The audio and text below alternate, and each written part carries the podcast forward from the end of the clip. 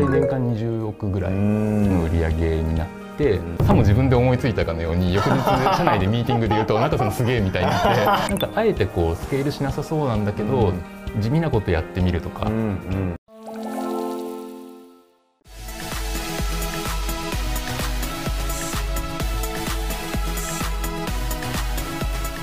はい、皆さんこんにちは。前編に引き続き中さんにお越しいただいております。よろしくお願いします。お願いします。前編はですね、あのインタースペース社の大変をお話しいただいたわけなんですけれども、はい、その後次にマーベリック社入られましたと。はいこれはどんな背景だったんですか？これはですね、うん、あのタイにいた時に、うん、こう割とこう人にも恵まれてたので、うん、割とこうみんな頑張ってくれてて、はい、そんなにこう 言っちゃやるんですけどややることなかったというか。究極楽してたわけですね。そうですね。仕組みで勝ってる。そうですそうです。あの、まあ、みんなが頑張ってくれてる方が僕が頑張るよりもいいフェーズに来てたんで、本当に何かあったら構えてる状態だったんですけど、そろそろ新しいことやりたいなっていう時にたまたまマーベリックのこのアドネットワークの新規事業を外から企画持ち込みしてやってた業務委託託の人がいるんですけど、はい、まあ、彼がすごく仲良くて、うん、でまあ、外から業務委託で入って、まあ、なんとかなるかなって思ってたんだけど、うん、やっぱり中にある程度できるやついないと、ちょっと回らんからこれ手伝わないかっていう話を聞いて、まあ、でもタイもタイで面白いしなとかっていうのはすごい思いつつも、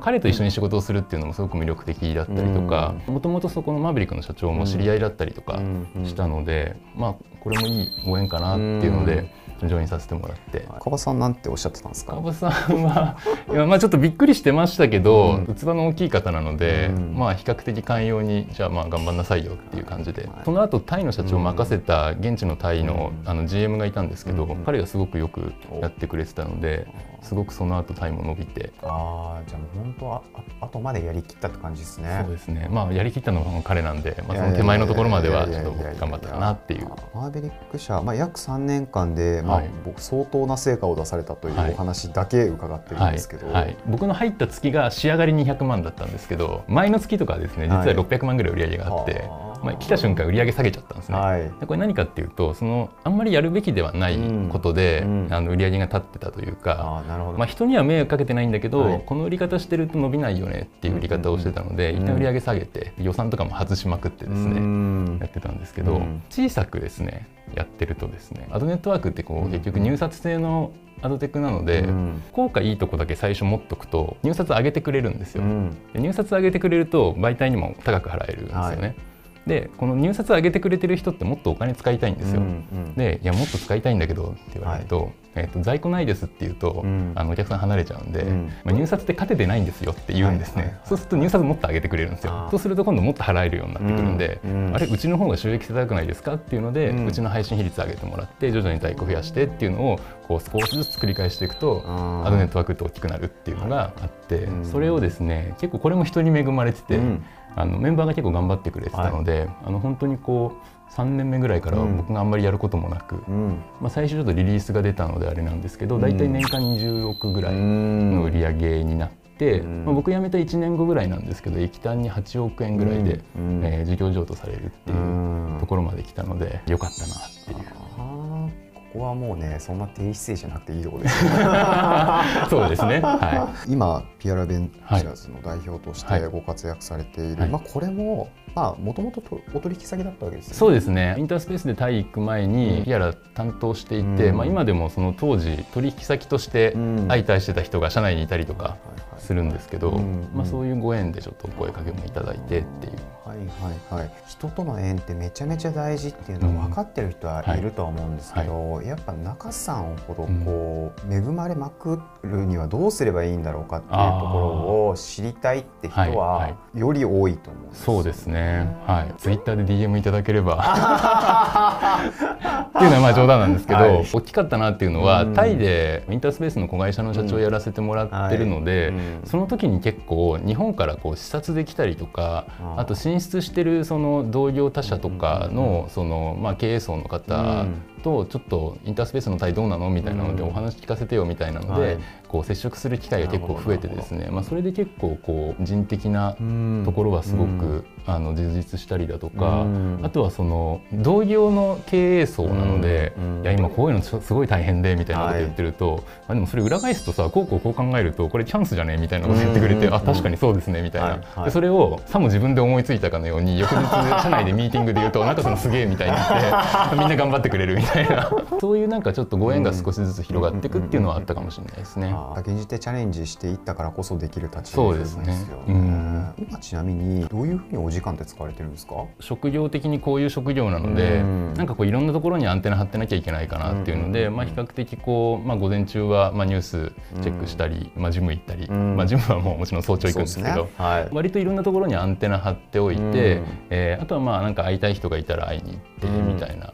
形ですかね、いわゆるその C なんちゃら O というような肩書きでご活躍されてる方々の一日ってどうなってんやろうかって、まあ、結構解像度高く知りたい人って多いなっていうのを思ってまして。はい。中さんのとある一日は。そうですね、まあ、元気のいい日は、えー、朝ジムに行きます、はい、9時過ぎ10時ぐらいから仕事を家で始めるか、うん、えー、まあ、最近だとまあ出社も減ってるんですけど、うん、まあ、週に何回かはまあ、会社行った方が良さそうな日もあるんで、はい、まあ、会社行って、うん、ちょっと朝ニュースチェックして、うんうん、投資先もう投資実行してるところとの何かしらのコミュニケーションだったりだとか、うん、あとまあ投資検討先だったりとか、ある程度タスクがあるんで、まあ、それを処理しつつ、はい、新しい出会いもないといけないんで、まあ、ちょっと新しい人と会えるように、うん、なんかあの友達にこの人なんか紹介してよとかっていうのでなんかこう新しい人と接触したりとか会食はものすごく減ってるので、まあ本当は行きたいんですけど、はい、ちょっとご時世からね、はい、難しいんでちょっと減ってたりとか。なんかあんまり面白い一日があんまりないんですけど、うん、それを求めてるわけではないです、まあ、夜は本読んだりとかっていう感じですかね。なるほどなるほどなんか時間の使い方で意識されてることってあります？時間の使い方の意識か。あんまり考えてないですね。なんかどっちかっていうと、うん、無駄から生まれる新しい発想とかあるじゃないですか、うん、面白い。新規事業とかってやってると自分たちの中にも正解がないので、うん、決まりきったこうことをやってると成功するっていうもんでもないので、うん、なんかこう寄り道しながらとか、こう雑談の中で新しいアイデアが出てきてみたいな感じだったりするので。なんかあえてこうスケールしなさそうなんだけど、うん、地味なことやってみるとか、うんうん。っていうのもやってみたりはしますね、はい、成果を出す上で大切なこととか、はい、中さんなりにあれば。中期長期的な話と短期的なところって違うと思うんですけど、うんはい僕で言うとどっちかっていうと長期的なところの方が効いてくるかなと思ってて、長年の信頼関係の上に成り立つ、えーと、今来たリードとかあるわけですよ。はい、職歴とか短いとどうしてもそういうものないので、うん、短期的にこう自分の行動量で成果を出しに行くっていう方向になっちゃうと思うんですけど、うん、短期的に行動量で成果を出していく中で、こう人の信頼を裏切るような、うん、確かに今月売り上げになるかもしれないけどそれちょっと信頼を失うよねみたいな。はいことをやってると長い目で見た時にいいお話が入ってこなかったりとかっていうのがあると思うんで、まあ焦んない方がいいんじゃんかねっていう 気はしますね。分かってはいるけれどもっていう葛藤はあると思うんですそうですね。そうですね。どう折り合いつけてこられたんですそこはですね失敗しても死なないんでっていう、死なないから大丈夫じゃないっていう楽天的というか、解釈の仕方ですよね、そうですね。成長してる会社って助走期間が長いといういうか、うん、US のテック企業とかももう何年も売り上げがなくてドンみたいなやつなので、助走期間長く取るっていうのも粘りがちじゃないですけど仕組みを作って仕組みが利益を出すみたいな話になると、仕組み作ってる間ってやっぱりずっと売り上げも利益も上がんないんですよね。新規事業とかのやってくる中で、あそういうもんだなっていうのが実感としてあるんで、まあ、今は助走期間だよねっていうのは、まあ、焦らずに、その助走の質をしっかり上げるみたいなことにちょっとこう集中してたりとかっていうのはありますけどね。あめちゃめちゃ勉強になります。とはいえね日銭に追わなきゃいけない苦しさも出てくるそうですね。そうですね。ですよね。はい、今後どどう生きていくおつもりですか？健康で生きていけたらいやまあまあそれはね いいなとは思うんですけどね。きますけどね、はい、一旦今はですね、うん、PR ベンチャーズ1号ファンドなんですけど、うん、立ち上げたばっかりっていう形なので、そこをまずはしっかり成功させて、まあ、今まだそんなに数も多くないですけど、まあ、LP の投資家さんにもしっかり利益を開始して、出資先のベンチャーの方にも成長成長いただいて、っ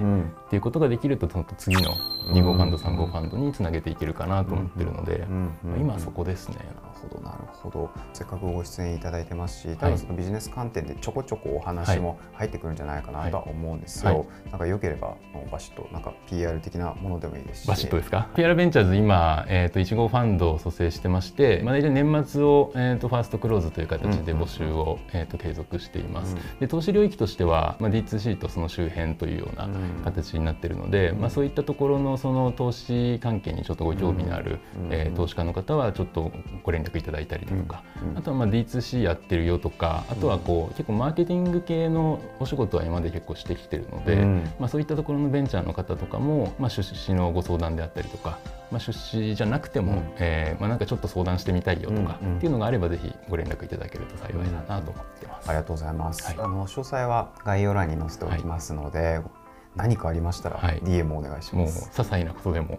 はいいただけると嬉しいです。はい、まあなんかプロテイン話でもいいですよね。そうですね。プロテインのおすすめなんですかとかっていうのもいいですし。ちなみに PR 入られる時って、はい、飛鳥さんとまあ、はい、最後お会いされるわけじゃないですか。はい、どういう場だったんですか。僕帰国して3年ぐらい経った後にえっ、ー、とタイで IVS があって、うんうんうん、でまあタイだしちょっと行きたいなと思って行って、はい、で飛鳥さんにもえっ、ー、とタイの IVS 行きませんかみたいな感じでお誘いして。一緒に行ってじゃあホテルのロビーでちょっとお茶しようよって言われて呼んで「うん、お前うち来る?」って言われて。なるほど顔が想像できます、ね、そうですね。であんまりあの今までのこう経験上広告代理店ってあんま仕事してなかったんで、まあ、広告代理店の経験ないですけど大丈夫ですかね、うん、みたいな話したら、いやこうこうこういうちょっと投資系のやつやりたくて、うん、まあ、そのちょっと担当者がしてるんだよねっていうので、うん、えー、いいんですか？みたいな。まあ、未経験じゃないですか、うん、その投資系って、うん、まあ、アドデックとかずっとやってたので、はい、なんでまあ年も年なんで、うんうんまあ、未経験領域をお任せいただけるとは言っても、まあ、あんまり年収下がるとかちょっと嫌なんですよね みたいなこと言ったらあそこ大丈夫っつって。なるほど。男気あふれるオファーいただいたので。ですね、はい多分これあの飛鳥さんに出来上がったらすぐ送るんで。前半後半とありがとうございました、はい、あの引き続き応援させていただきますので、はい、落ち着いたらいろいろとまたぜひぜひ。ありがとうございます。よろしくお願いします。よろしくお願いします